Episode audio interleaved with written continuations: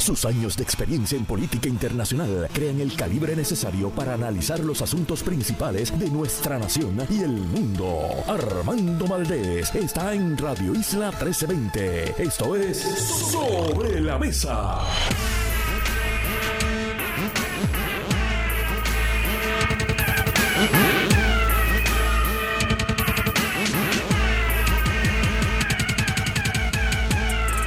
Buenos días Puerto Rico, soy Armando Valdés, usted escucha Sobre la Mesa por Radio Isla 1320. Hoy en Sobre la Mesa Gloria Ruiz Cuilan, periodista de política de El Nuevo Día, se sienta a la mesa Ángel Matos del Partido Popular Democrático y José Pichito Torres Zamora son nuestros legisladores y analistas. Aquí todos los jueves en Sobre la Mesa. Además estará con nosotros en la segunda hora del programa Juan Zaragoza, senador del Partido Popular Democrático, candidato a un puesto por acumulación en la Junta de Gobierno de esa colectividad y ya ha dicho también que será candidato aspirante al menos a la gobernación por el Partido Popular Democrático para la primaria que se estaría celebrando en junio del año próximo.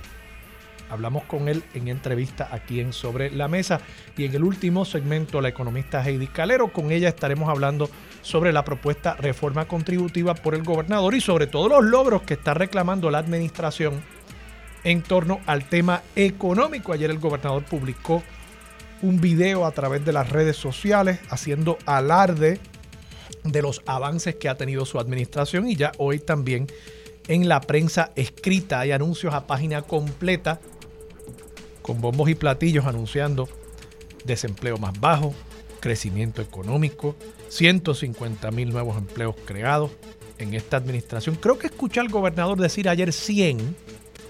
Ahora este periódico, esta página en el periódico dice que son 150 mil.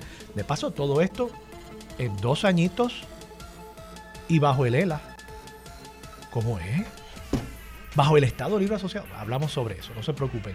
Todo eso y por supuesto, como todos los días, el mejor análisis de todos los temas para hoy, 9 de febrero del 2023. Son las 8 y 4 minutos de la mañana. Los asuntos del país tienen prioridad, por eso llegamos a poner las cartas sobre la mesa. Vamos a poner las cartas sobre la mesa de inmediato. Hay varios temas que quiero discutir en la mañana de hoy. Voy a estar tocando el anuncio de Luis Javier Hernández, alcalde de Villalba, se tira, se lanza para la candidatura tanto a la presidencia de la colectividad que se estará decidiendo el 7 de mayo en una elección abierta en la que podrán participar todos los populares o los que se alleguen a un centro de votación y se afilien en ese momento con la colectividad. Quiero hablar también sobre lo que ya les adelanté, ese mensaje de logros del gobernador Pedro Pierluisi, que hay que verlo en el contexto no solamente de la candidatura y la posible primaria que habrá en el PNP por esa candidatura a la gobernación, que sería histórico el reto de la comisionada residente Jennifer González a un incumbente gobernador electo. Ya tuvimos un reto, por supuesto, Pedro Pierluisi retando a Wanda Vázquez, pero ella no era una figura que viniese del ámbito político electoral, ella no era presidenta del Partido Nuevo Progresista en ese momento y ciertamente no había sido electa, o sea, no tenía la trayectoria, el capital, la infraestructura política que tiene el gobernador actual y por tanto me parece que ese reto de Jennifer González va a ser algo histórico si es que se materializa.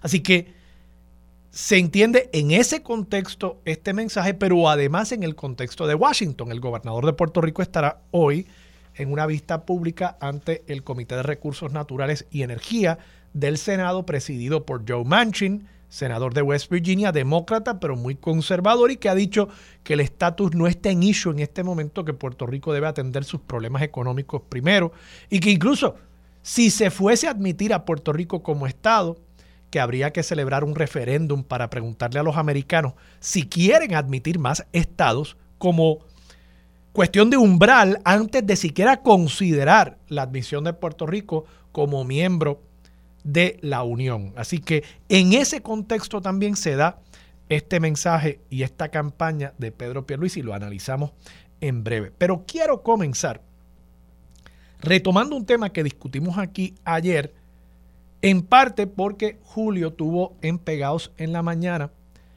en el día de ayer, a un fiscal que estaba discutiendo el tema de las municiones, las balas y las balas que se adquieren legalmente en las armerías de Puerto Rico. Específicamente estuve hablando con el fiscal Héctor Siaca el día de ayer. Y Siaca decía que hay un problema en cuanto a la adquisición por personas que tienen licencia de arma, la adquisición de municiones en las armerías del país para posteriormente o revenderlas o dejarlas mal puestas y que venga alguien a robarse esas municiones del el sitio donde se dejaron intencionalmente mal puestas. Y que de esa manera se le está suministrando al bajo mundo, a los sicarios en Puerto Rico, la materia prima que necesitan para llevar eh, más sangre a las calles de nuestro país. Entonces, eso lo dice de nuevo el fiscal Héctor Siaca ayer. Hoy, además, el periódico El Vocero firma esta nota Pedro Menéndez Sanabria. Cita al comisionado del negociado de investigaciones especiales, Rafael Freites. Y voy a leer aquí directamente del artículo. Rafael Freites informó este hallazgo el pasado martes mientras ofrecía detalles del operativo que desembocó en el arresto de 25 personas, incluyendo dos individuos que tenían licencia para portar armas y expediente criminal limpio. Cita, de mi parte, sugeriría enmiendas a la ley de armas de manera que se pueda ayudar un poco a perseguir a este tipo de personas porque en efecto hay una relación entre estas personas y la cantidad de municiones que se compran. Para mí es un indicador bien importante. Y de lo que estamos hablando aquí es que Rafael Freites había revelado la estrecha relación entre vendedores de armas ilegales y municiones adquiridas en armerías por personas con licencia de portación. En otras palabras, el arma ilegal de alguna manera entra al país Siaka decía ayer que incluso podía llegar a través del servicio de correo, correo americano o correos privados. Llegan las armas ilegales. Las municiones, en cambio, es más fácil adquirirlas en el mercado legal en Puerto Rico y simplemente revenderlas al bajo mundo o de nuevo, las puse en un lugar y bendito, las dejé mal puestas y se las llevaron. Me robaron 20 mil municiones que tenía ahí en la covacha que tengo en el patio para guardar las herramientas y la máquina de cortar grama. Ahí puse las municiones y bendito, alguien llegó y se las llevó. ¿eh? Esas cosas pasan. Entonces, esto fue una investigación por parte de la policía, agencias federales, el NIE, por 18 meses. Y esas son las conclusiones, de nuevo, del comisionado del negociado de investigaciones especiales Rafael Freite y del fiscal Héctor Siaca en cuanto a la relación que hay entre arma ilegal y municiones legales. ¿Por qué es más fácil adquirir municiones legales en la armería? Y entonces revenderlas al bajo mundo. Bueno, porque las municiones son virtualmente imposibles de rastrear. Hay unas tecnologías, y de paso Eduardo Batia hace, diría yo, hace como 14 años, había planteado que en Puerto Rico se requiriese que todas las municiones que se importaran tuvieran una especie de escritura que se le hace a, las balas, a las municiones, para que esos casquillos sí se puedan rastrear. Y esencialmente es un engraving, ¿verdad? Como cuando usted le pone eh, a una sortija el nombre de su esposa, la fecha en que se casó, etc. Bueno, eso se le puede hacer a las balas a nivel industrial, a nivel masivo. Hay tecnología a estos efectos, la había hace 14 años. Y Eduardo Bati había propuesto que una enmienda a la ley de armas fuera el que todas las municiones importadas a Puerto Rico tuvieran que llevar esa identificación impresa sobre el casquillo, de tal forma que se pudiese rastrear quién compró esa bala. Y entonces ahí sí sería más difícil que las municiones sean tan accesibles para el bajo mundo directamente a través del mercado legal. Pero claro, las armerías en aquel momento gritaron, pusieron el grito en el cielo. No, ¿cómo va a ser? Eso es imposible. Eso es muy costoso. Pues, más costoso es estar perdiendo tantas vidas a diario en las calles de Puerto Rico. Más costoso es que mueran inocentes. Más costoso es que individuos irresponsables en la despedida de año tiren balas al aire y que eso cueste vidas o que cueste visitas a la sala de emergencia en el mejor de los casos. Eso para mí como sociedad es más costoso. Pero pues esta industria ha querido defenderse y cualquier cosa que implique el limitar las ventas o el hacer más difícil la importación de estas cosas a Puerto Rico, pues ellos se van a oponer. Y sí, yo estoy convencido que un sistema para rastrear las municiones, donde cada balita estuviese identificada, limitaría las ventas de municiones. Porque si hay un mercado secundario ilegal con el bajo mundo, donde balas adquiridas legalmente están llegando al bajo mundo, pues en la medida en que tú logres minimizar el impacto de ese mercado, van a haber menos ventas en las armerías y eso es lo que le preocupa a los armeros, porque aquí estamos ante una industria que tiene sus grupos para cabildear a favor en la legislatura bajo el palio de esta defensa de un derecho fundamental que es el derecho a la aportación de armas bajo la segunda enmienda de la Constitución de Estados Unidos. Pero realmente es un grupo gremial que aboga por los intereses no de los dueños de las armas, no de Puerto Rico, no del país, no de la seguridad del país. Aboga por los intereses económicos de las personas que se lucran de vender armas y que saben que están lucrándose también de venderle municiones a personas que posteriormente esas municiones las insertan en la cadena de distribución que eventualmente llega al bajo mundo. Esa es la realidad.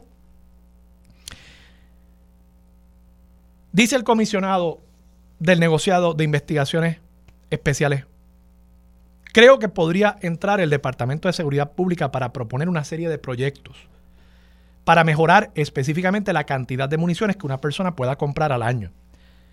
Hemos establecido una relación bien particular entre los vendedores de armas ilegales y las cantidades de municiones compradas por las personas que específicamente tienen licencia para portar. Fíjense ustedes lo que está diciendo el comisionado y lo que dijo aquí ayer Héctor Siaca, fiscal. Aparece el grupo que defiende los intereses de las armerías en esta nota también. Sin embargo, para el presidente de la Corporación para la Defensa de la Posesión de Armas de Puerto Rico, Codepola, Ariel Torres Meléndez, no hacen falta limitaciones a la venta de municiones porque a su juicio las autoridades cuentan con herramientas para identificar las personas que compran municiones de manera excesiva. De paso, en Puerto Rico no hay un límite lo único que dice la ley es que a partir de la bala número 20.000 que adquiera una persona, la policía puede comenzar a indagar a ver, caramba, ¿qué está haciendo esa persona con tanta munición? Eso es lo único que dice. No hay una limitación, no se dice, usted podrá comprar hasta cierta cantidad de municiones durante un mes, durante un año, durante un trimestre. No. Usted puede comprar la cantidad que usted quiera y después de 20 mil municiones adquiridas, ahí entonces la policía puede que se interese en su caso. Cita directa del el presidente de Codepola. Cuando una persona visita una armería, en este caso para comprar municiones, lo primero que la persona que trabaja allí le pide es la licencia de armas, que tiene un número. Cuando la armería introduce ese número en el sistema, este le dice qué calibre el individuo está autorizado a comprar. Nadie puede ir a una armería y comprar cualquier tipo de munición como se hacía antes. La policía tiene registro de eso. Eso es cierto. Pero eso no quiere decir que haya personas que están llegando allí con su licencia de armas, que es lo que está diciendo. El comisionado del NIE llegan allí con su licencia de armas y adquieren municiones, más de las que necesitan para su propio uso y las insertan en las cadenas de distribución del bajo mundo. Eso es lo que estamos diciendo. Entonces, nada de lo que ha planteado aquí el presidente de Codepola atiende ese planteamiento. Y de nuevo, tengo que insistir, él dice que no hacen falta limitaciones a las ventas de armas y que ya las autoridades tienen la manera de rastrear esto. Pero entonces, próximo párrafo. Según Torres Meléndez, limitar la cantidad de municiones solo afectaría a quienes practican el deporte de tiro y los entusiastas de la caza y no resolverá el problema de la venta ilegal debido a que una vez la persona sale por la puerta de la armería, cita directa, no tenemos control. Entonces, ¿de qué estamos hablando? O sea, esto es un disparate lo que ha dicho este caballero. Sí, las autoridades tienen todas las herramientas, pero caramba, cuando la persona se lleva esas balas por ahí, por la puerta de la armería, ya ahí no tenemos control. Me lavo las manos, como Poncio Pilato, ¿verdad? Claro. Saben, saben a dónde llegan esas balas, pero no quieren decir nada y no quieren que las autoridades se metan en este tema, porque no es que se va a afectar el pobre deportista, el medallista olímpico que está practicando, no es que se va a afectar la casa, es que se va a afectar la casa de otros seres humanos. Y eso afecta los ingresos de las armerías en este país. Y por eso es que hay que seguir trayendo estos temas para asegurarnos de que estos mensajes que son tan insidiosos, que son tan peligrosos, no se sigan colando en la discusión pública y la gente lo repita por ahí. No, no, no. De lo que estamos hablando aquí es de un negocio. Un negocio que este grupo está defendiendo. Y claro que saben, él lo está admitiendo. Cuando las balas salen de la puerta de mi armería, no tenemos control. Lo está diciendo todo. Sabe que esas balas, sabe que esas municiones llegan a las manos del bajo mundo, lo saben las autoridades, lo están diciendo. Si la legislatura ahora decide no actuar, es que se están rindiendo otra vez más ante los intereses de las armerías, poniendo los intereses económicos de un sector sobre los intereses de paz y de seguridad de la vasta mayoría del pueblo de Puerto Rico. Yo apuesto pesetas a morisqueta que si el vocero hace una de esas encuestas que ellos ponen en su página, y preguntan, ¿debería limitarse? Esto es una sugerencia. ¿Debería limitarse el número de municiones que pueda adquirir una persona al año en Puerto Rico? 90% va a decir que sí. 90%, apúntenlo. Vamos a ver si me están escuchando. Me quedan dos, tres minutitos aquí en este primer segmento. Me extendí un poco con este tema, pero es que es importante. Me dice ir aquí que un minuto, pero ¿qué es eso? Eso está mal ir aquí. Tu reloj está rápido. Voy a simplemente comentar esta candidatura de Luis Javier Hernández. No tengo mucho que decir, salvo que me parece que ha montado un evento que a todas luces atrajo gente y que demuestra una fortaleza en su candidatura. En ese sentido, pues yo no estoy aquí planteando que sea ni el mejor candidato, ni que tenga las mejores ideas, ni que realmente pueda ganarle al PNP en una contienda en la elección general el año próximo. Pero sí me parece que demuestra que de los candidatos que hasta el momento han anunciado, creo que es quien tiene la maquinaria más aceitada, la, el trabajo más adelantado en cuanto a, a llegar eh, ciertos aliados políticos y el que por lo visto tiene un equipo con mayor atención a detalles como, por ejemplo, las imágenes que se publican hoy en los periódicos. Y yo los invito a que vayan a la página 6 del periódico impreso, primera hora, y vean la foto que aparece ahí. Entonces, uno ve esta imagen y la verdad es que, pues, vamos, deben haber en esta foto quizás unas 80 personas. A todo gender, 80 personas. Pero hubo el cuidado de montar esta imagen. Hubo el cuidado de montar esta pantalla de lo que sucedió en ese evento ayer. Y eso demuestra un equipo de campaña que está pensando, al menos a nivel táctico, en qué es lo que proyecta este candidato. Y lo que está proyectando en este momento es que tiene pueblo con él, que tiene alcaldes con él, que tiene gente, que está acompañado. Y eso en la política es un mensaje importante, la gente le gusta. En inglés incluso hay un, un término para esto, se llama el bandwagon effect. Es que cuando la gente ve que hay mucha gente uniéndose y siguiendo a un líder, de pronto se le siguen uniendo otras personas. Y yo creo que eso es lo que él está intentando proyectar. Y de nuevo, poniendo un lado ideas, poniendo a un lado política pública, viabilidad política el año próximo en la elección general, poniendo un lado todas esas otras consideraciones, creo que demuestra que Luis Javier Hernández comienza con el pie derecho esta candidatura, que ha hecho un trabajo de antemano para prepararse y que tiene un equipo que efectivamente lucería, parecería, está guardando y cuidando la imagen y la proyección del candidato en estas primeras etapas que son tan cruciales para, particularmente con una figura que no es muy conocida, alcalde de un pueblo pequeño, para cuidar esa primera impresión que es tan importante que proyecta el candidato ante el pueblo de Puerto Rico. Vamos a la pausa, regresamos con Gloria Ruiz Cuilan. Voy a estar tocando con ella este tema de el anuncio de Pierluisi, los logros que está reclamando, su visita a Washington y por supuesto las candidaturas también en el Partido Popular Democrático. Eso es lo próximo aquí en Sobre la Mesa por Radio Isla 1320. Más de 25 años activa en el campo de las comunicaciones, adentrándose en temas profundos de política y gobierno. Su norte es hacer periodismo justo y de altura. A esta hora se une a la mesa la periodista Gloria Ruiz Quillan. Regresamos, soy Armando Valdés, usted escucha Sobre la Mesa por Radio Isla 1320. Es que yo me la imagino. Entrando allí cerquita de Bucaran a la redacción del Nuevo Día, entonces trae unas bocinitas conectadas al celular, pone esta música, pone esta introducción, todo el mundo se tiene que parar, aplaudir. Gloria Ruiz Buenos días para ti, para todos los que nos escuchan. No voy ni a comentar. Gloria, gracias por estar con nosotros aquí en Sobre la Mesa.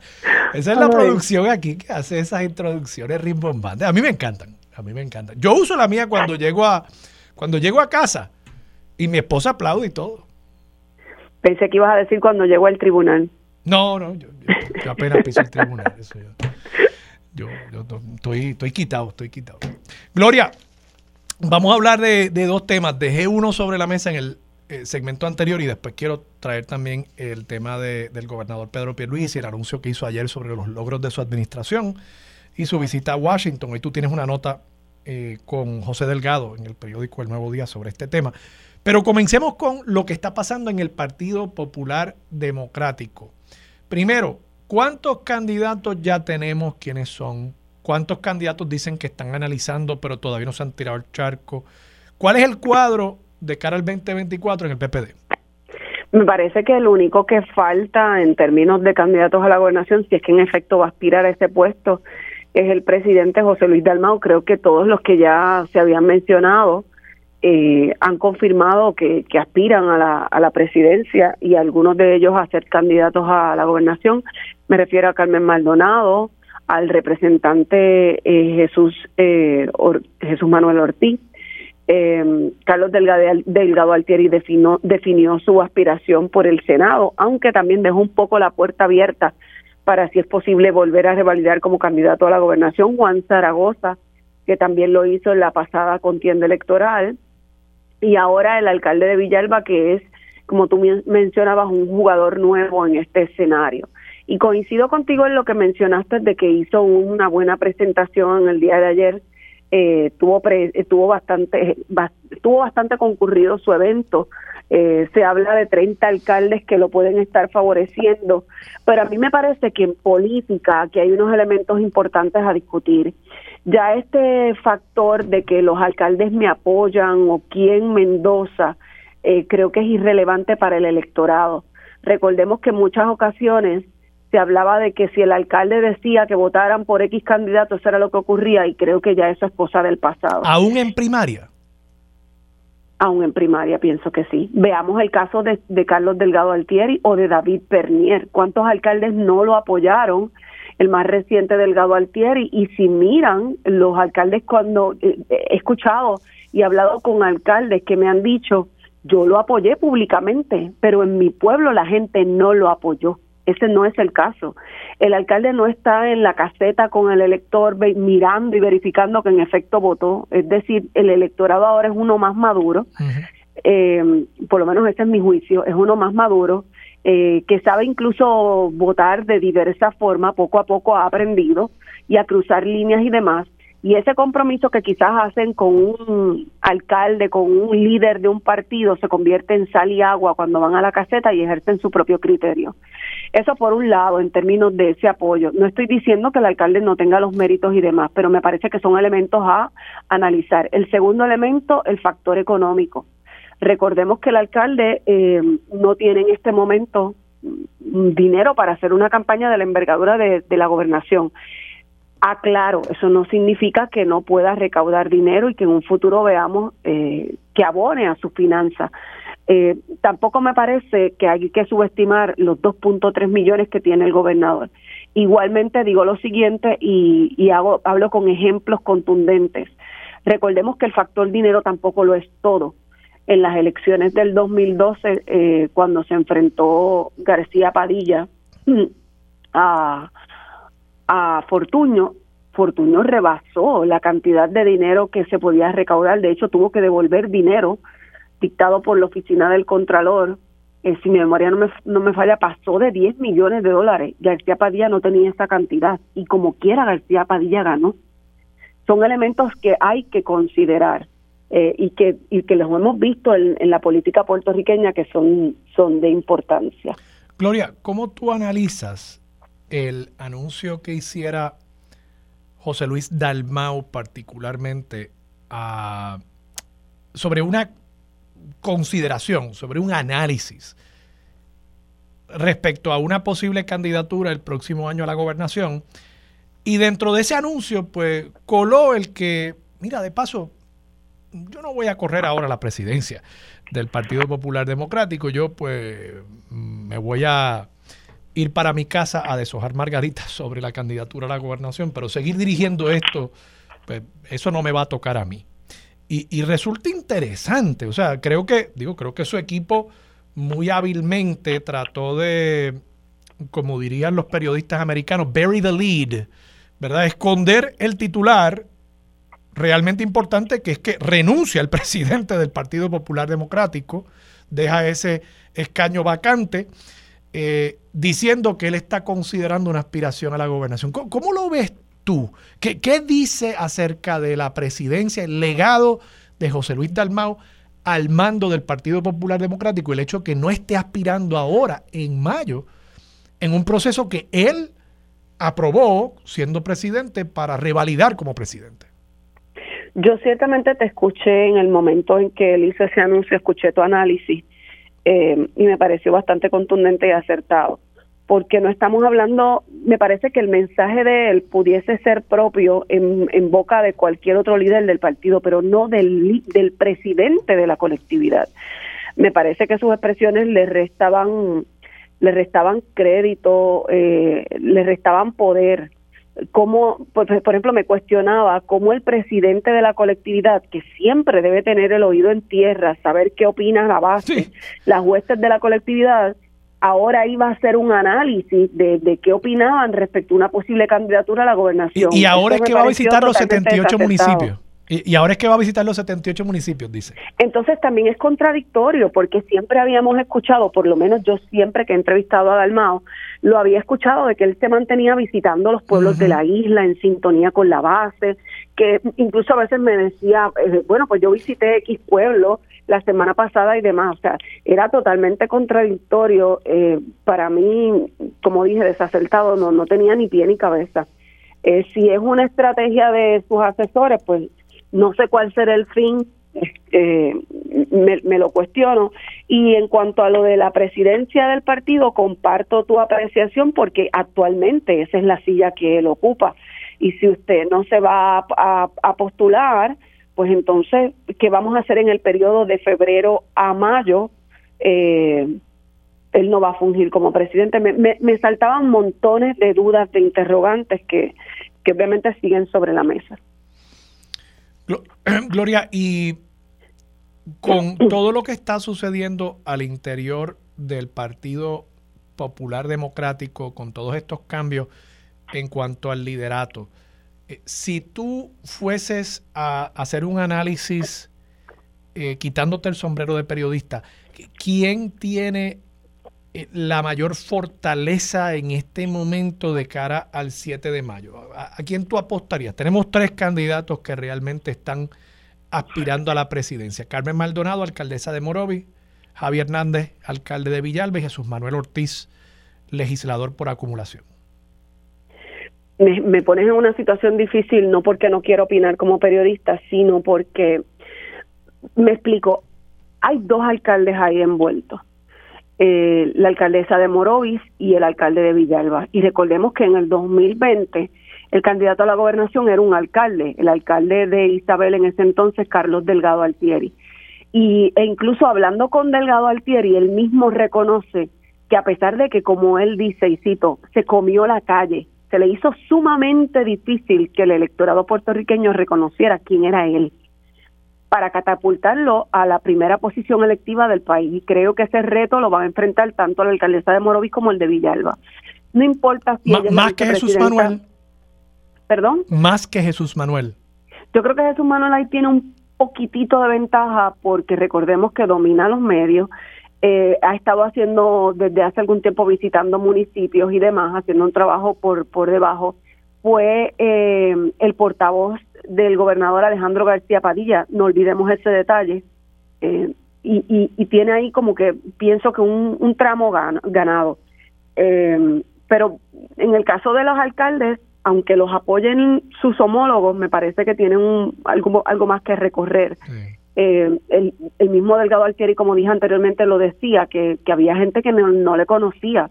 y, es, y es importante. Yo creo que no no me siento cómoda con decirte pues creo que este va por encima del otro porque están apenas empezando y, y les falta todavía les falta todavía bastante oye y fíjate fíjate que precisamente eh, haciendo referencia a Charlie Charlie es una figura que se enfrenta en una primaria a la alcaldesa de San Juan y a un expresidente del Senado, Senado eh, Eduardo Bate, una persona que tiene una trayectoria en la política del Partido Popular de, décadas. Correcto. Y en la primaria logra derrotarlo. Y comenzó, yo recuerdo las primeras encuestas donde que el Nuevo Día realizó, eh, la gente no sabía quién era Charlie. Yo creo que Charlie sacaba 0% cuando le preguntaban sobre su preferencia en cuanto a la candidatura en el PPD. Y, y bueno, vimos lo que pasó en la primaria. No ganó la elección general y yo creo que eso fue por otros temas relacionados a su campaña posteriormente, pero la campaña primarista la gana alguien que comenzó siendo un desconocido. ¿Se repetirá la historia? Veremos. Gloria, vamos a la pausa un momento. Cuando regresemos quiero hablar del PNP. Y Pedro Pierluisi, que está en Washington, tiene vista allá en el Senado y ayer hizo un anuncio de logros de su administración que hoy se reproduce también en la prensa escrita, páginas completas en los anuncios en los periódicos del país. Con eso regresamos en Sobre la Mesa por Radio Isla. Regresamos, soy Armando Valdés, usted escucha Sobre la Mesa por Radio Isla 1320, se sienta a la mesa, sigue sentada a la mesa. Gloria Ruiz Cuilan del periódico El Nuevo Día. Gloria, el gobernador de Puerto Rico va a estar hoy en una vista ante el Comité de Recursos Naturales y Energía del Senado, presidido ese comité por Joe Manchin. Joe Manchin ha dicho que eh, Puerto Rico, eh, si va a ser admitido como Estado, igual que Washington, D.C., se le debería consultar a los estadounidenses a través de un referéndum sobre si desean admitir más estados o no. Cosa que él mismo ha dicho, yo estoy claro que eso no es un requisito constitucional, no es que yo no me conozca la constitución, es simplemente que es mi posición en este momento sobre cómo debería ser el proceso para admitir otro Estado. Yo creo que eso es básicamente otra manera de decir que no está de acuerdo con admitir ni a Puerto Rico ni a Washington, D.C. y considerando de dónde Joe Manchin, West Virginia, que realmente es casi inaudito que West Virginia todavía al día de hoy elija un demócrata, pues eso explica su posición. Él tiene que asumir unas posiciones muy cercanas al Partido Republicano para desde el Partido Demócrata ser electo en ese estado. El gobernador ha insistido que él va a ir a la vista pública y que aún así va a reclamar que a Puerto Rico se le debe reconocer su derecho a ser Estado conforme al mandato del pueblo de Puerto Rico en el plebiscito que se celebró en noviembre del 2020. ¿Cómo el gobernador intenta o intentará hacer ese planteamiento hoy sin que Joe Manchin básicamente le diga, Mr. Governor, I understand, but let's move on. Vamos a discutir otro tema porque ese ya yo le dije que no está sobre la mesa. Pues el gobernador anticipó antes de irse a Washington, D.C., que básicamente esa es la lucha del Partido Nuevo Progresista. Y digo, dijo lo siguiente, y cito, esta lucha va a continuar hasta que logremos nuestra meta. Esta lucha no tiene fecha de vencimiento. Terminará la lucha cuando logremos esa igualdad que nos merecemos. Eh, cuando se le preguntó directamente por las expresiones de Joe Manchin, el gobernador dijo, esa es su visión. Y es uno de 100 senadores y senadoras. Tiene una posición de liderato, eso es innegable, y ha tomado esa posición por el momento. Es un poquito como dirían mis hijos a mi plin. Yo entiendo lo que dice el senador, pero yo insisto en, en mi punto. ¿Qué resultará de allí? No lo sabemos porque también hay que discutir otros temas en esa vista. El gobernador no solo hablará del estatus, según anticipó, sino de varios temas que afectan a, a Puerto Rico, eh, incluyendo el asunto de, de la salud y por supuesto, como dije, no, no descartaba el, tema del estatus, que él considera es prioritario igual para la comisionada residente en Washington, Jennifer González. Dice también el gobernador, Gloria, que va a estar enfocado en un mensaje optimista. Y esto parecería ser parte de un esfuerzo por ir estableciendo una zapata de cara a una posible contienda primarista contra Jennifer González. Pero entonces me resulta interesante, hoy por ejemplo en la página 19 del periódico El Nuevo Día hay un anuncio a página completa que resume lo que el gobernador transmitió ayer a través de las redes sociales, un video con sus logros como de unos ocho minutos. Y el gobernador dice que el desempleo está más bajo eh, en nuestra historia, el nivel de desempleo, eh, que el crecimiento económico está en 4%, que en esta administración se han creado 150 mil empleos. Eso habría que fact-check it, ¿verdad? Pero bueno, eso es lo que él dice. Aumento de sobre 5% en la tasa de participación laboral, aumento récord en recaudos, etcétera, etcétera, el aumento en el salario mínimo. Entonces me resulta interesante que en el contexto de la primaria él quiera plantear esto, que en el contexto de Washington, donde muchos líderes han dicho, Puerto Rico lo primero que tiene que hacer es poner su casa en orden, que él vaya a decir esto, pero que acá, en el debate ideológico del estatus, haya que insistir que Puerto Rico está chavado y que para resolver los problemas de Puerto Rico, la solución es la estadidad. ¿Cómo, él reconcilia todos esos conceptos? Es que no hay forma de reconciliarlos, son dos discursos paralelos. Eh, uno que en efecto es para Washington y otro para Puerto Rico. Y eso se ve sobre todo cuando vemos el asunto de las ayudas. Eh, me parece más que todos, creo que a, todos los periodistas ayer le, le sorprendió que el gobernador ofreciera este mensaje porque se pensaba que pues se iba para Washington y ya no había más actividades de él y sorprendió que, que dejara listo este mensaje por dos razones particulares. Recordemos el momento en el que estamos y lo que pasó la semana pasada, cuando la comisionada residente pareció lanzarse a la contienda primarista eh, y dijo, no, no lo descarto, estoy aquí y estoy viendo cómo suceden las cosas y además hizo esta acusación que tiene repercusiones y las veremos la semana próxima cuando comparezca una comisión cameral diciendo que a su gente los estaban persiguiendo y son empleados públicos y los perseguían sencillamente por apoyarla a ella. Y segundo, eh, no olvidemos que estamos en año preelectoral y el mensaje del gobernador más que todo parecía como su carta de presentación a un electorado de cara a su intención de revalidar en la gobernación, como en efecto lo ha dicho.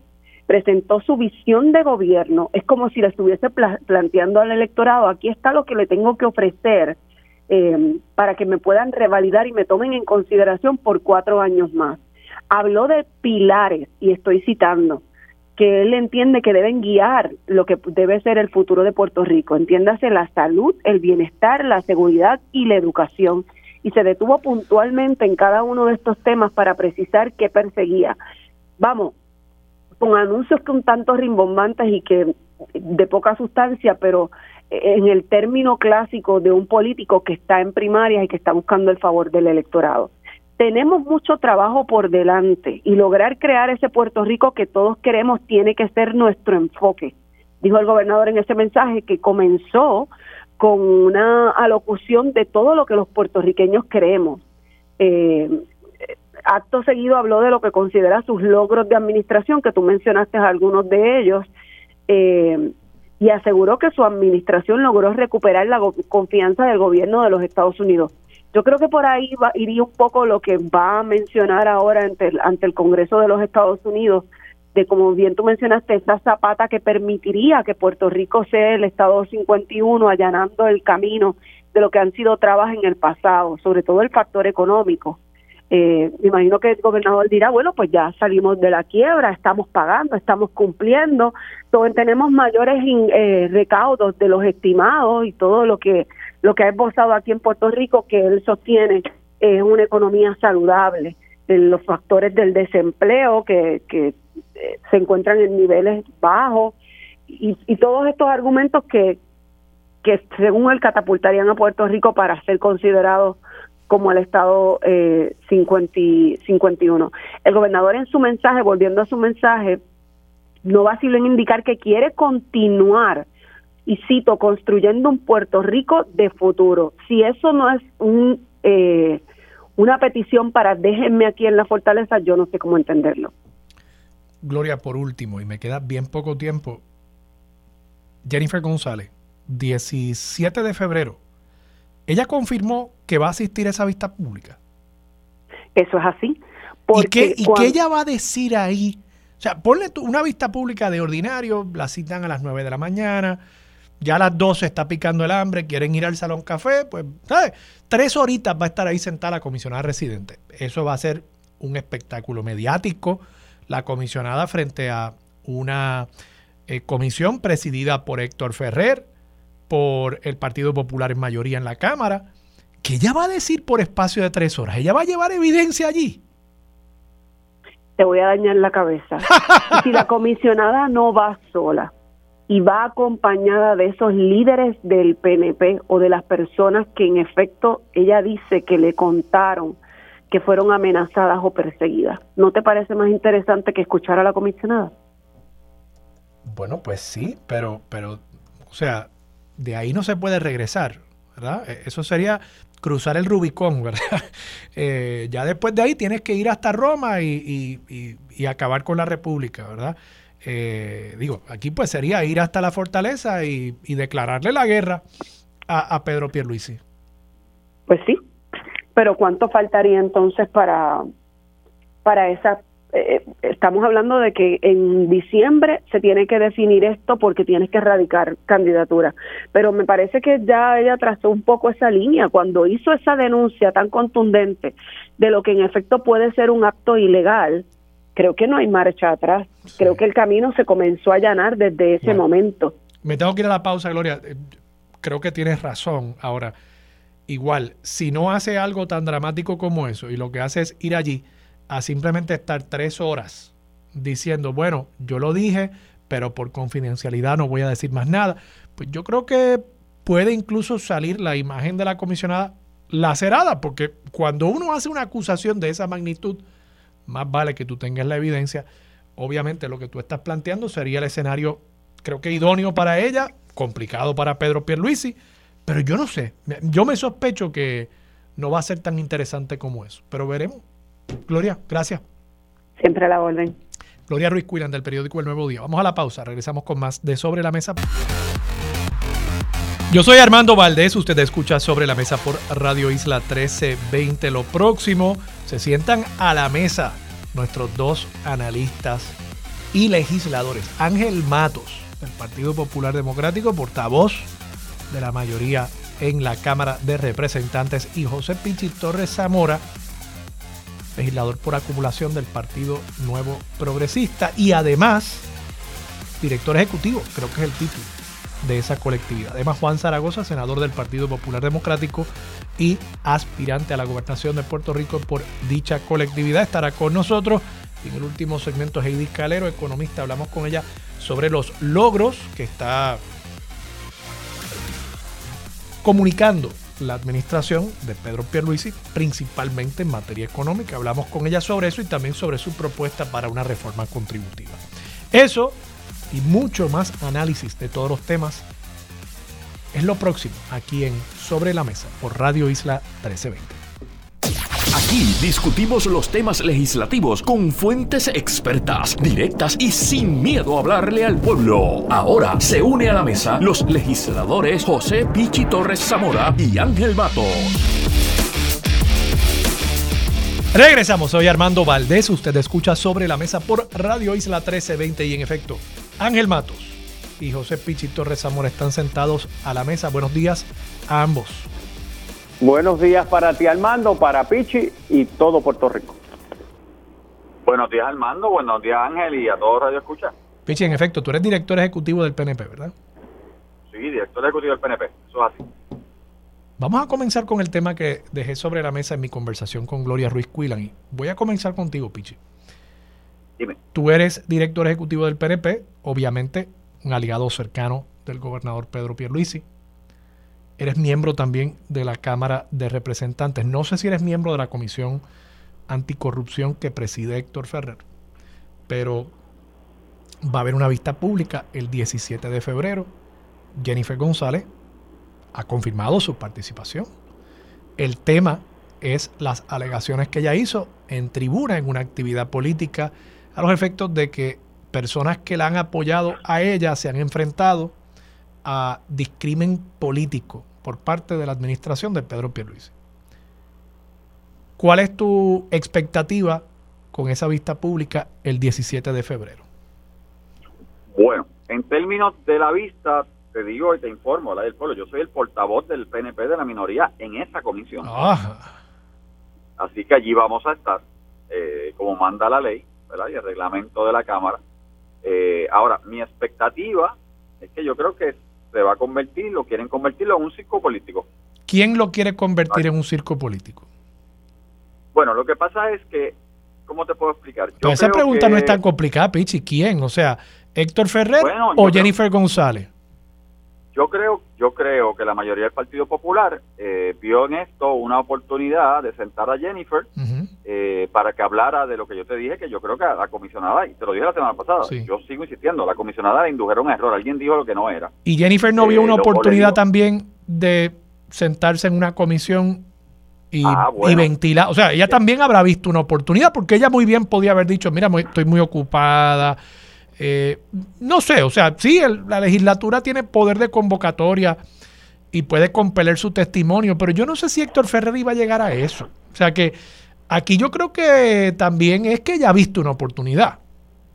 Bueno, aquí, vamos, Jennifer González fue legisladora, representante, presidenta de la Cámara de Representantes de Puerto Rico, eh, la primera mujer. Jennifer conoce los procesos si Jennifer viene aquí no es porque simplemente, o sea, no es porque sí, no es porque me están compeliendo y no sabe, no sé lo que voy a decir. Ella estaba clara de lo que va a decir, lo que va a informar. Yo creo que ella no fue la primera mujer, de paso, Pichi. Cucusa fue primero. Perdón, perdón, la segunda mujer, perdóname, perdón, sí, la segunda mujer Cucusa, después de Cucusa.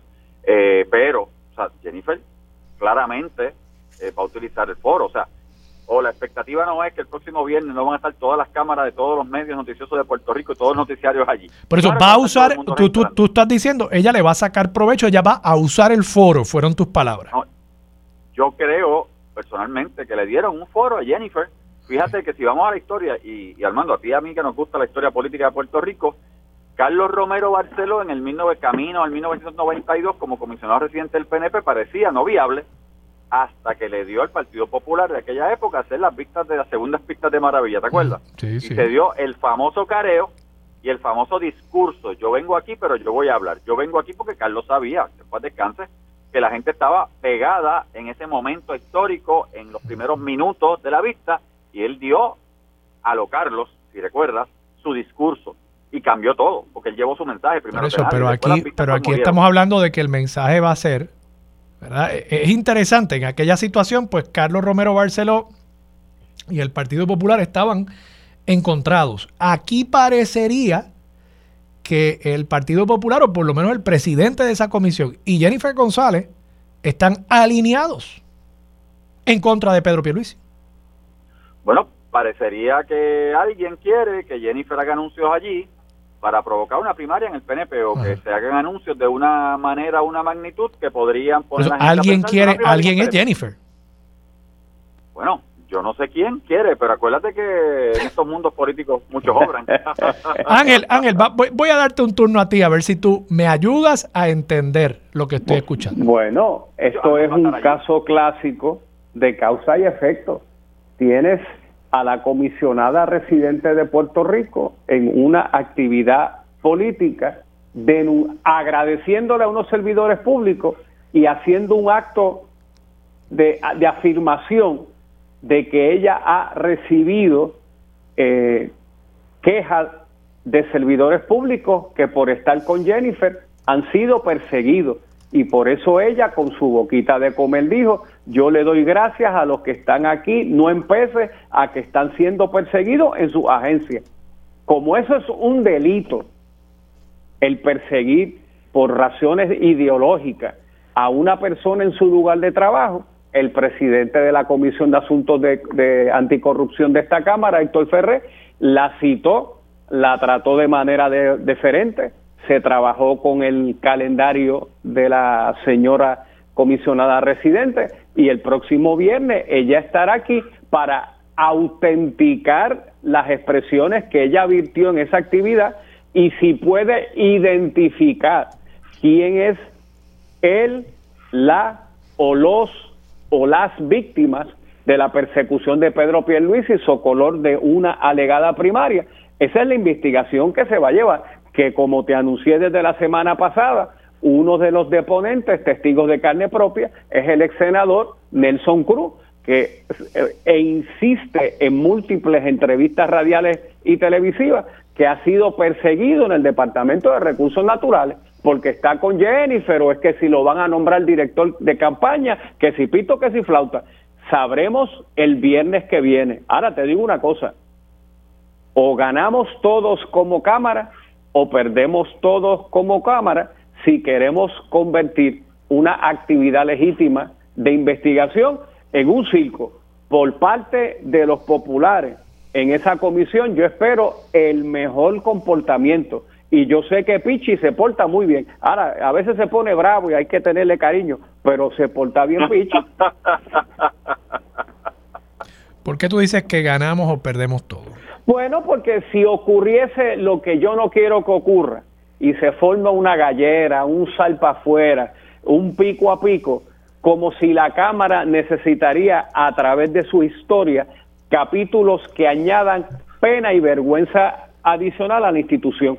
Por el contrario, yo espero de la comisionada una actitud colaboradora que pueda arrojar luz y sobre todo cuáles son los mecanismos de persecución, ¿verdad? Porque siempre esto se habla desde la perspectiva de la tercera persona, pero todos los cuatrenios, cuando hay cambios de gobierno, se dan aguaceros de demanda millonarias que paga el pueblo de Puerto Rico. Esa práctica hay que erradicarla.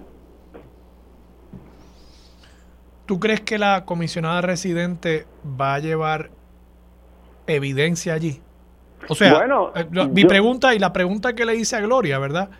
Gloria me dijo, mira, ¿y, ¿y qué si ella llega allí con las personas que le hicieron las denuncias para que ellos la acompañen y, y ellos hagan la denuncia directamente, ¿no? Pero eso puede ser un eso puede ser, ella podría llevar evidencia, ella podría llevar nombre, pero entonces, de nuevo, si no es eso, entonces, ¿qué va a hacer la comisionada residente? Ahí podría perder ella políticamente. No, si está ahí tres horas contestando la misma cosa, no, bueno, yo, pues me lo dijeron, lo escuché, pero yo no tengo los nombres o no quiero producir los nombres porque quiero proteger a esas personas. Eh, pues yo creo que pierde ella. Bueno, claro.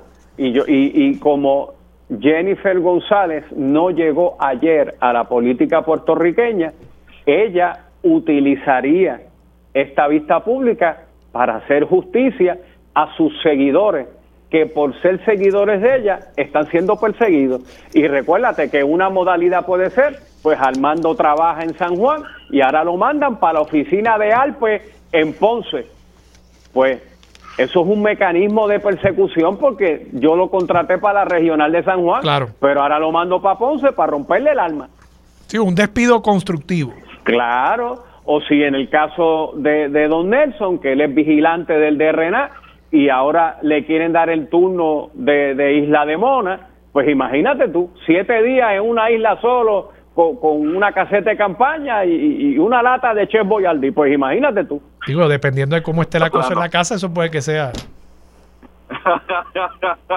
Así que, de nuevo, Pichi. si esto se formase un salpa afuera, mira, yo, ¿qué yo espero? Que ella llegue, se le tomará juramento, ella conoce los procesos de la Cámara, fue presidenta, y, y que esté en la mejor actitud de cooperar. Eso es lo que yo espero. Pichi, ¿tú qué crees? Te reíste, te reíste. Pichi, ¿tú crees que, ¿tú crees que Jennifer va con evidencia? Bueno, yo no sé qué va a hacer la comisionada. Yo te puedo decir a ti que como el portavoz en la comisión del PNP, y me imagino que otros compañeros estarán allí, yo voy a defender los derechos que tiene mi comisionada residente, que es de mi partido, a ser escuchada sin ningún tipo de problema. O sea, yo no voy a permitir que nadie venga allí a, tener un circo político con Jennifer. O sea, ese es porque estoy como portavoz del partido y ahora te hablo como portavoz del partido. Ahora, si vamos, ahorita me reí porque, o sea, yo escucho a Ángel cuando dice, sí, yo sé que Nelson se ha ido por ahí buscando cuatro minutos, cinco minutos más de fama pero yo también lo escuché en una emisora estos días hablando de que era mucho eso, de que cada vez que iba a hacer una expresión pública lo iban a estar citando en las cámaras legislativas, eso era mucho, que pasó estaba en los departamentos de recursos humanos, en, los departamentos de, gobierno de Puerto Rico. Así que, tú sabes, pero nada, yo quisiera que Nelson se sentara allí y nos dijera dónde lo han, dónde lo, ¿verdad? Dónde él entiende que, han obrado mal en contra de él, porque él es un ex senador de Puerto Rico. Bueno, en otros temas, eh, Pichi Ángel, el gobernador ayer hace un anuncio, publica a través de las redes sociales un mensaje de unos 8 o 9 minutos de logros y reclama una serie de logros particularmente en el tema económico. Hoy va a estar ante el Comité de Recursos Naturales presidido por Joe Manchin en el Senado de Estados Unidos. Joe Manchin le ha dicho, mire, yo no creo que este sea el momento para la estadidad para Puerto Rico. Y si se fuera a considerar, lo primero que habría que hacer, según mi punto de vista, es hacer un referéndum para ver si los estadounidenses quieren admitir otros estados, Washington y Puerto Rico. Y de paso, Manchin admite que eso no es un requisito constitucional, es simplemente su visión de cómo debería ser el proceso. Entonces, pregunto, Hoy José Delgado y Gloria Ruiz Cuilan en el periódico plantean que el gobernador va a llevar ese mismo cuadro optimista que proyectó ayer a través de las redes sociales a este comité, a esta vista, pero que va a insistir en el tema de la estadidad. Acá la insistencia con la estadidad es porque precisamente Puerto Rico está tan chavado que sin la estadidad pues no se pueden lograr una serie de cosas. Pero entonces resulta que, tengo el anuncio aquí, página 19 del periódico Página 19 del periódico El Nuevo Día. Dice, dice el gobernador que el desempleo está en su nivel más bajo en nuestra historia, el crecimiento económico está en 4%, que si fuera cierto sería más alto que el de Estados Unidos, no sé si eso es cierto, que se han creado en esta administración en dos años más de 150 mil empleos, que ha habido un aumento de sobre 5% en la tasa de participación laboral, aumento récord en recaudos, aumento en el salario mínimo, incluso por, encima del nivel federal. Ángel, comencemos contigo. No hay una contradicción aquí en estos mensajes. Hace falta la estadidad, pero por otro lado, parecería que en el Estado Libre Asociado, Pierluisi está administrando la cosa muy bien, todo está en orden. Y entonces va para allá a insistirle a Manchin que hace falta la estadidad, pero Manchin ya le dijo, chico, deja, deja esa cosa ya. Tenemos otros temas que discutir. ¿Cómo tú lo ves? Bueno, hoy es un día peligroso políticamente hablando para el señor gobernador. El señor gobernador es Pedro Pierluisi, no es Pedro Walenda, y es peligroso ir a una vista senatorial a caminar por la cuerda floja y los vientos soplando con un para obtener un video de campaña de 30 segundos de que él es el gladiador de la estadidad para los puertorriqueños en su búsqueda de votos base y de votos intrapartido, que es la apuesta del Partido Nuevo Progresista, que es tratar de volver a ganar la gobernación en las elecciones con el mínimo común múltiplo ¿verdad? Eh, con 300 y pico de mil de votos, 400 y pico de mil de votos, apostando que mucho PNP molesto que no votó o migró su voto a otro partido, regrese a la casa.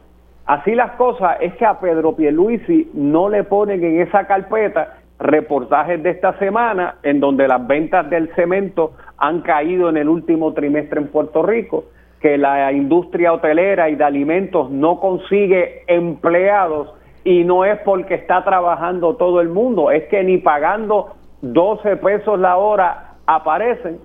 Se le olvida al gobernador que el exceso de recaudo es que están repartiendo fondos ALPA como si no fuera mañana, como los 600 millones de estímulos en el mes de diciembre, que la gente lo gastó en regalos, y que todo eso se acabará.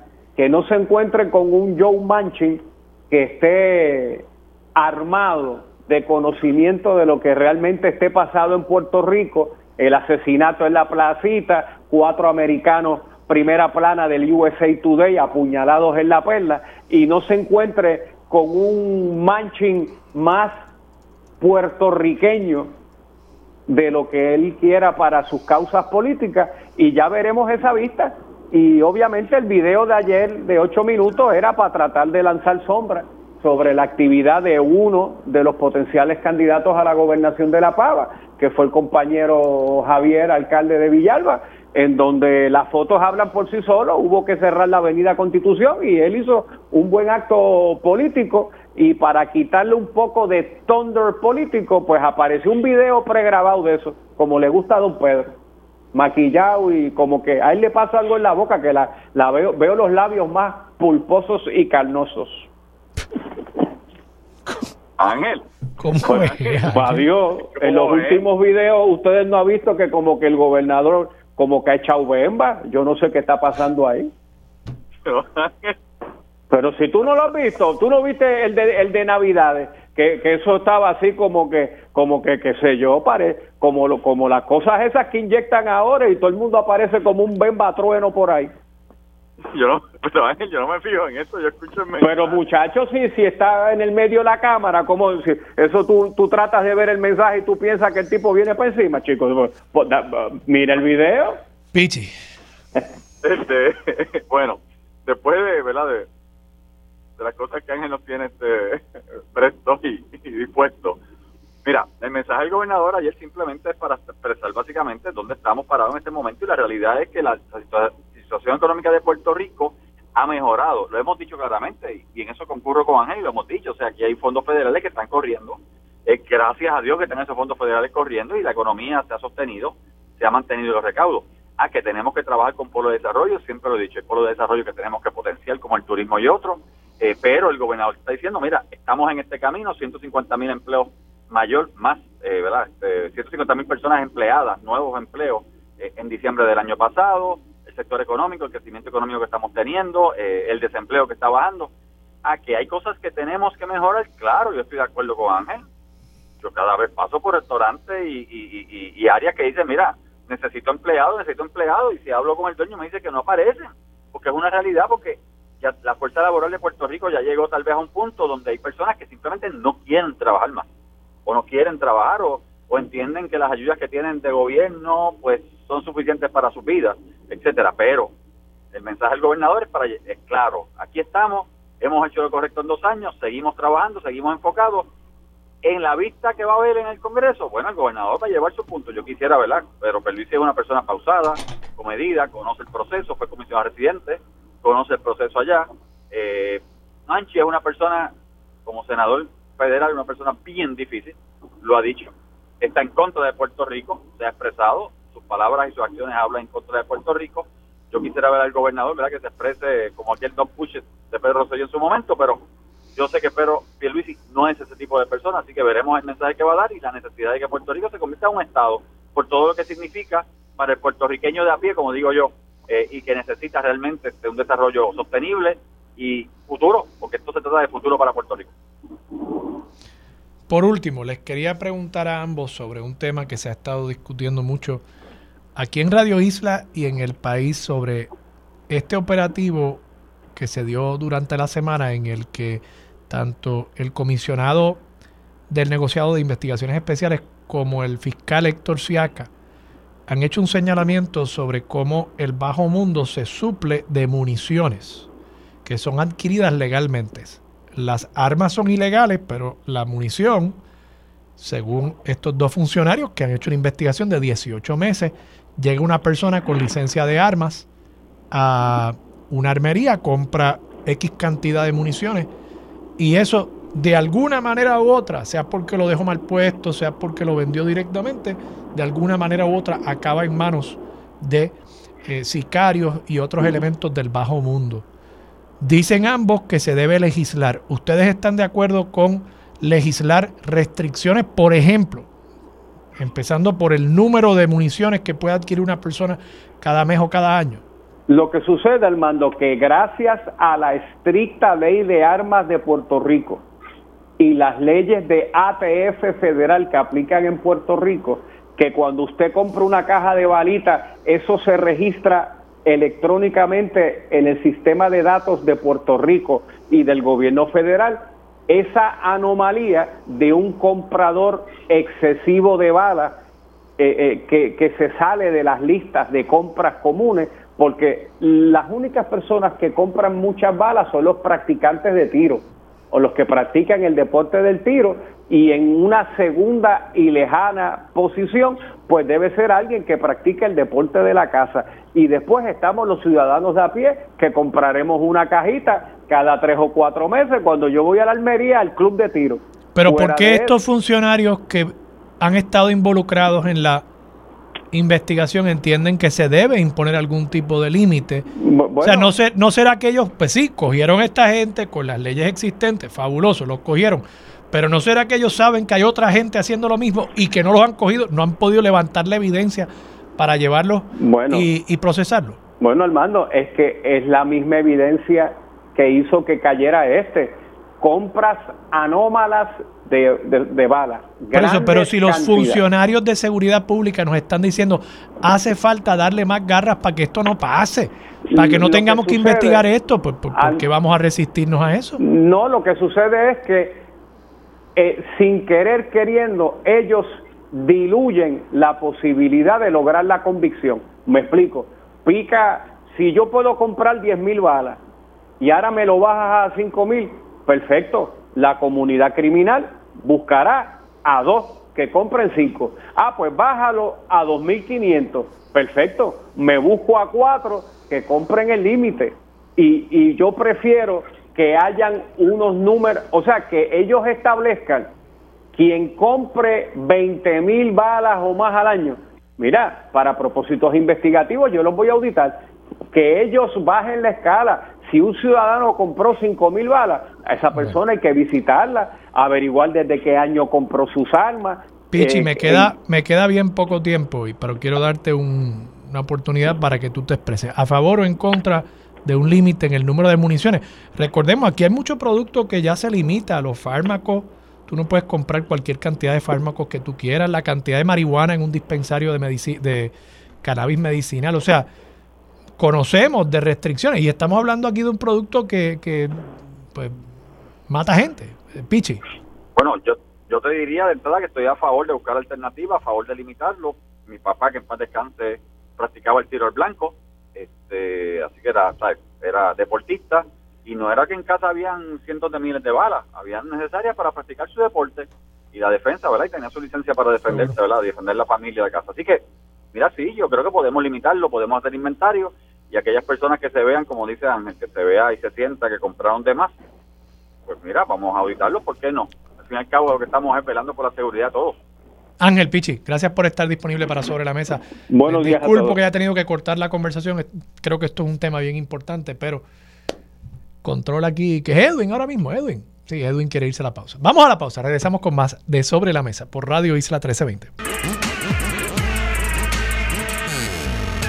Regresamos, soy Armando Valdés. Usted escucha sobre la mesa por Radio Isla 1320 y a esta hora está en línea telefónica el senador Juan Zaragoza. Senador, buenos días, ¿cómo está?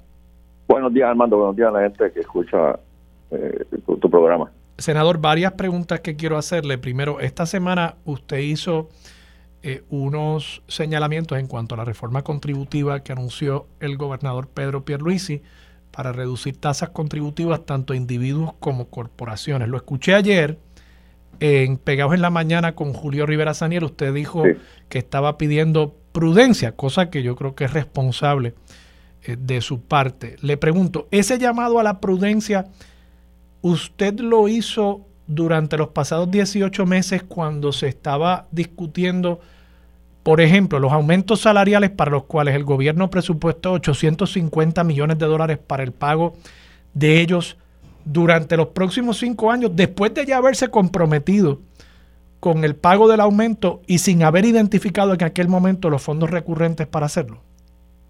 Sí, sí, nosotros expresamos nuestra preocupación para, para que la gente entienda. ¿Y le votó a favor de esos aumentos?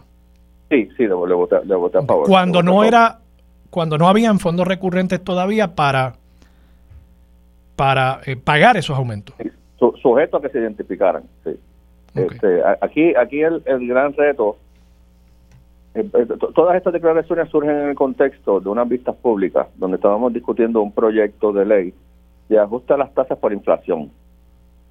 Eh, en, esa dinámica, los representantes de Hacienda nos plantean que ya que el día anterior el gobernador había anunciado su intención de un, un programa mucho más abarcador de ajustes al sistema, de que aguantáramos este proyecto para verlo todo en el conjunto, ¿verdad? Eh, y entonces en ese contexto, eh, en, la lectura de la ponencia, que surge la controversia porque el, fundamento para la, esa propuesta y la propuesta que el gobernador hace el día antes es el convencimiento por parte de la administración de que la mejora en los indicadores económicos es resultado de uno de una mejora en los fundamentos de la economía y por lo, y por lo tanto más duraderos que la otra visión, que la de nosotros, que, realmente eh, se debe a una burbuja temporera. ¿verdad? Ahí este es el eje de la controversia. Porque obviamente... ¿Y usted cree usted cree que lo que ah. está pasando en este momento no es un cambio estructural a largo plazo en la economía del país, sino una burbuja temporera? E-, esa es su posición. Sí, exactamente. por lo cual, por lo cual la preocupación entonces, si, si esa es su posición, no debió haberlo llevado en el pasado a votar en contra de los aumentos salariales a los empleados públicos. Sí, sí, sí, me debió haber llevado a votar en contra. Este, eh, eh, lo, que pasa es que, verdad, uno tiene que poner todo esto eh, en, en una balanza.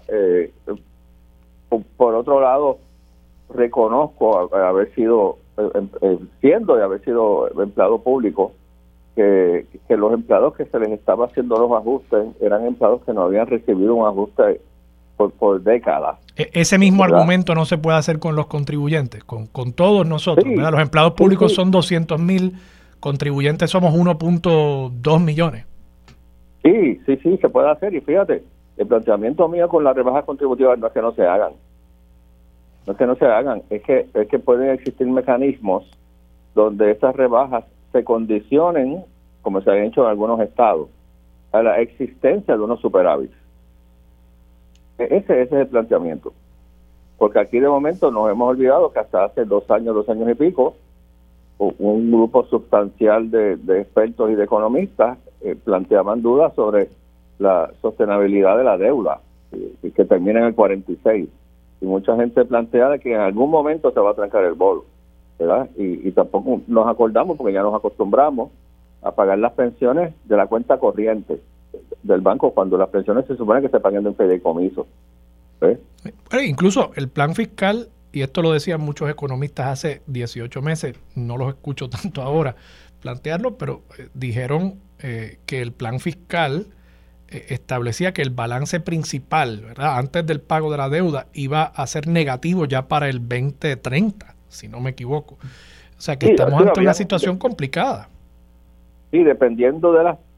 Obviamente, Amando, tú sabes que proyectar más allá de 5 o 6 años ya es muy complicado. Ya ya entrar en un terreno, ¿verdad? ¿Quién iba a pensar que iba a haber una pandemia en el año 2020, por ejemplo? Exactamente, exactamente. Pero todo el mundo tenía ese consenso de que en algún momento la curva iba a bajar. ¿verdad? Y nos iba a poner en aprieto. Eh, oye, eh, eh, Armando, el pago de las pensiones es 20% del presupuesto, 20%, más el pago de la deuda. O sea, son unas cargas extraordinarias en el presupuesto que te imponen una presión. Y, todo mi planteamiento es, vamos con cautela. Zaragoza se reunió en estos días con, con Robert Mujica, según reportó al menos uno de los rotativos en el día de hoy. ¿Cuál es su impresión del nuevo director ejecutivo de la Junta de Supervisión Fiscal? ¿Y discutieron estos temas precisamente? No, no, no, no. Eh, eh, oye, me, reuní ayer precisamente. No, eh, fue para calentar los motores. Yo no lo había conocido ni de cerca ni de lejos. ¿Y cuál es su impresión? Me dio una muy buena impresión. ese, ese body language es muy diferente al de Yaresco. esa, esa primera impresión es más de apertura la, la, conversación fluyó súper bien en español y en inglés indistintivamente. Este, muy. Eh, eh, es, yo creo que Mojica tiene una un background y una experiencia en el mundo político eh, de Nueva York bajo republicanos y bajo demócratas que, tiene una conciencia de, de, nadar entre los tiburones que tal vez Yaresco, eh, que era más una tecnócrata financiera, no lo tenía. Yo creo que Mojica, eh, él sabe cómo jugar el juego eh, para, para lograr el objetivo final. Y nada, lo que nos limitamos, yo me limité pues a hablarle un poco de mi trasfondo, de lo que habíamos hecho en los pasados dos años. Él estaba bastante up to speed, bastante al tanto de lo que se, había logrado en los pasados dos años. le adelanté, ¿verdad? Que ya mismo vamos a empezar a hablar del presupuesto que hay unos issues recurrentes en el presupuesto, la Universidad de Puerto Rico, los municipios, pero con toda premeditación no quise meterme en números, ¿verdad? Esta, uno en estas conversaciones, uno las va jugando según fluyen. Y, y, estaba fluyendo muy bien. Eh, él lleva un mes solamente, está en un proceso de inversión todavía de los temas de Puerto Rico. Y, y, y, no quise la estrategia esa de la conversación que uno va delineando según fluye, pues no quise meterme en, controversia. Quise, quise poner los, temas en la mesa. Zaragoza, le pregunto, pasando a temas políticos, ayer Javier Hernández anuncia su aspiración a la presidencia del Partido Popular Democrático y posteriormente a la gobernación. Él va a estar aspirando ahora el 7 de mayo en el proceso interno del Partido Popular. Eh, Jesús Manuel Ortiz está haciendo lo propio y eh, la alcaldesa de Morovis, eh, Carmen Maldonado, también ha dicho que va a aspirar. Usted ha dicho que va a aspirar a la gobernación y a un puesto por acumulación en la Junta, no en este momento a la presidencia. José Luis Dalmau dijo esta semana que no va a aspirar a la presidencia y que considera una aspiración a la gobernación. Le, pregunto primero, eh, senador, y, tengo que reconocer la, la contestación suya a la pregunta que le hice eh, me, me, pareció sorprendente eh, la pregunta sobre si debió haberle votado en contra a los aumentos salariales. Y su honestidad y candidez, tengo que reconocerla como algo que personalmente a mí me apela, porque yo creo que muy a menudo tenemos políticos que se atrincheran y no logran reflexionar sobre sus acciones. Y eso creo que habla bien de usted. Ahora, me pregunto si esa misma honestidad y candidez caerá bien en una campaña eleccionaria, primero pasando por una primaria en junio del 2024 y luego en una eh, candidatura a la gobernación en noviembre del 2024. O esa sería su, su marca, ¿verdad? Yo soy el que les digo las cosas como son, aunque no me convenga. ¿Cómo usted ve eso? Mira, has hecho un, buen análisis de campaña, un buen diagnóstico. Eh, it's a curse and a blessing, como dicen los americanos. Una eh, bendición eh, y una maldición. Y, una maldición, sí. Eh, ese pues, es mi, mi, marca de fábrica, ¿verdad? Decirle las cosas a la gente como, como, son. pero también puede provocar puede provocar ronchas y puede provocar, y, y, yo lo viví estando en Hacienda, ¿verdad? Cuando yo empiezo a decirle al país las cosas de frente que hay hay dinero o no hay dinero, los riteros salen, los riteros no salen, esto no se puede hacer. Eh, eh, se provoqué ronchas entre la gente, provoqué ronchas en Fortaleza, provoqué ronchas entre los alcaldes, eh, tomó un tiempo, tomó un tiempo el que la ciudadanía y el, cuerpo político eh, le, vieran la utilidad eh, y, la, y, el cambio de paradigma de que, oye, es verdad, fíjate, no, no, no lo han no, no, no, no, no lo han crucificado a la gente aparentemente le gusta que le digan la verdad parece que el país está listo para que le digan las cosas como son. Este eh, eh, interesantemente pues mira qué cosa. Siendo así fui el, senador que más votos sacó en la elección del Partido Popular. Pero tú hiciste un muy buen diagnóstico eh, eh, el punto de vista estratégico. Me mantengo con esa con, con esa filosofía o empiezo a, dance around, a bailar, a bailar cuando me hagan una pregunta y, y, y, y, a, hablar mucho y decir poco. Este, cosa que la gente está acostumbrada, cosa que a mucha gente no le ofende, ¿verdad? Que uno dé vueltas y vueltas y vueltas y al final de cuentas no conteste la pregunta. Este, y, ese es uno de los de, de los eh, issues internos de estrategia, que si me mantengo firme en lo que soy, que es lo que me sale natural también, Armando, ¿verdad? Cuando tú, has ayudado a candidatos, tú, tú, cuando haces ese city scan del candidato, tú sabes lo que le sale natural y lo que el candidato y otras y lo que es forzado y lo que tiene que forzar o practicar, ¿verdad? A mí lo que me sale natural es eso. Tú me preguntas y yo te contesto. Una última pregunta, una última pregunta. ¿Le preocupa o no el llegar a diciembre y ver que se ha fortalecido la figura de la persona que salga electa presidente o presidenta del PPD el 7 de mayo.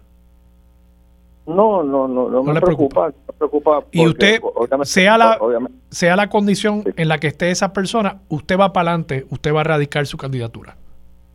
Sí, sí, porque obviamente sabiendo que, que eso va a estar sucediendo, o por lo menos la persona que gane va a estar intentando de fortalecer su imagen, yo tengo que tener un plan acá paralelo, ¿verdad? Eh, yo tengo mis propias plataformas de comunicación, mi propio campo de. O sea, que va, a haber primaria, no, no hay posibilidad de que el año que viene no haya primaria.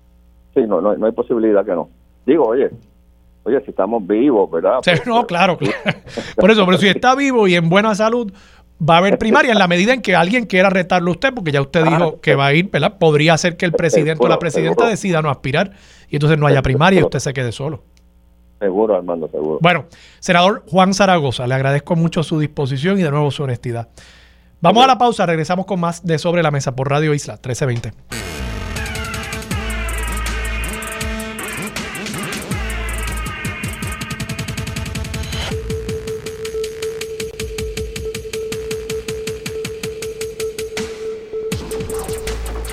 Regresamos, soy Armando Valdés, usted escucha sobre la mesa por Radio Isla 1320.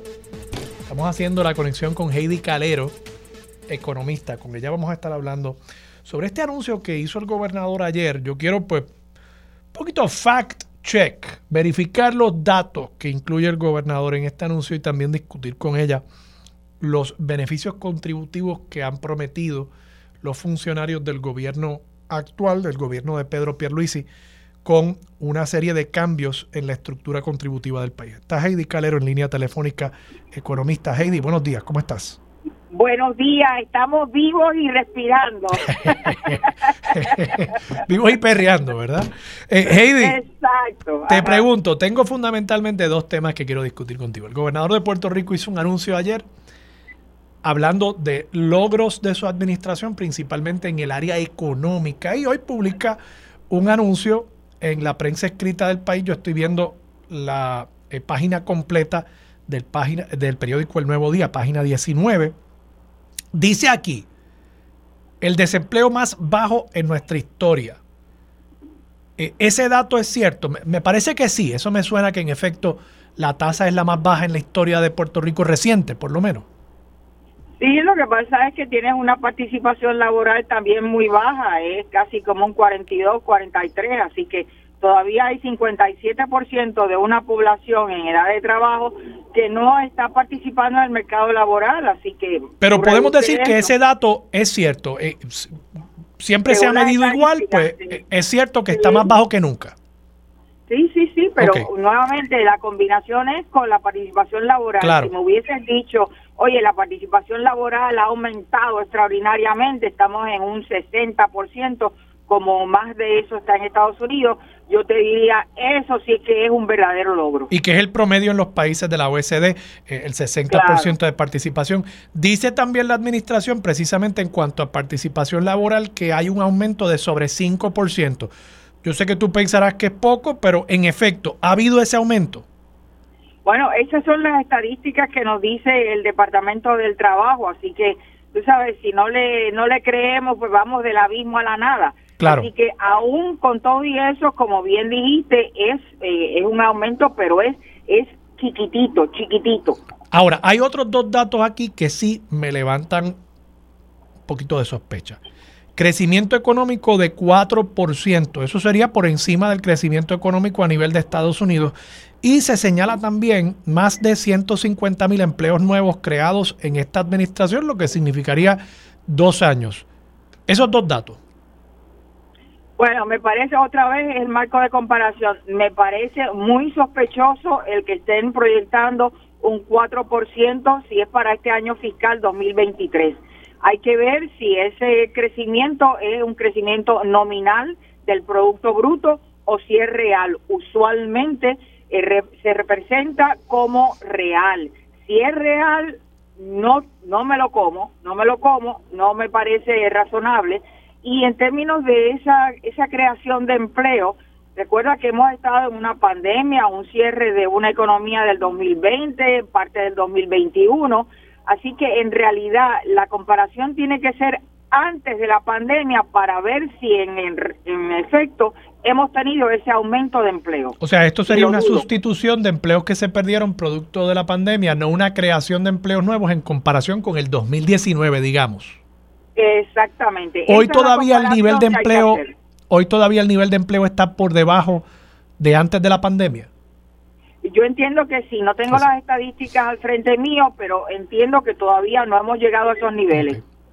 El otro planteamiento que hace el gobernador en este anuncio es sobre la reforma contributiva. Yo estaba entrevistando hace unos minutos a Juan Zaragoza y él me dice, mira, lo que me preocupa de la reforma contributiva, e incluso me admitió que le preocupaba también en cuanto a los aumentos salariales a los empleados públicos, es que todo esto se está fundamentando sobre las bases de un crecimiento económico que yo, Juan Zaragoza, percibo como una burbuja y que el gobierno de Pedro Pierluisi está proyectando como un cambio estructural en la economía del país que va a perdurar.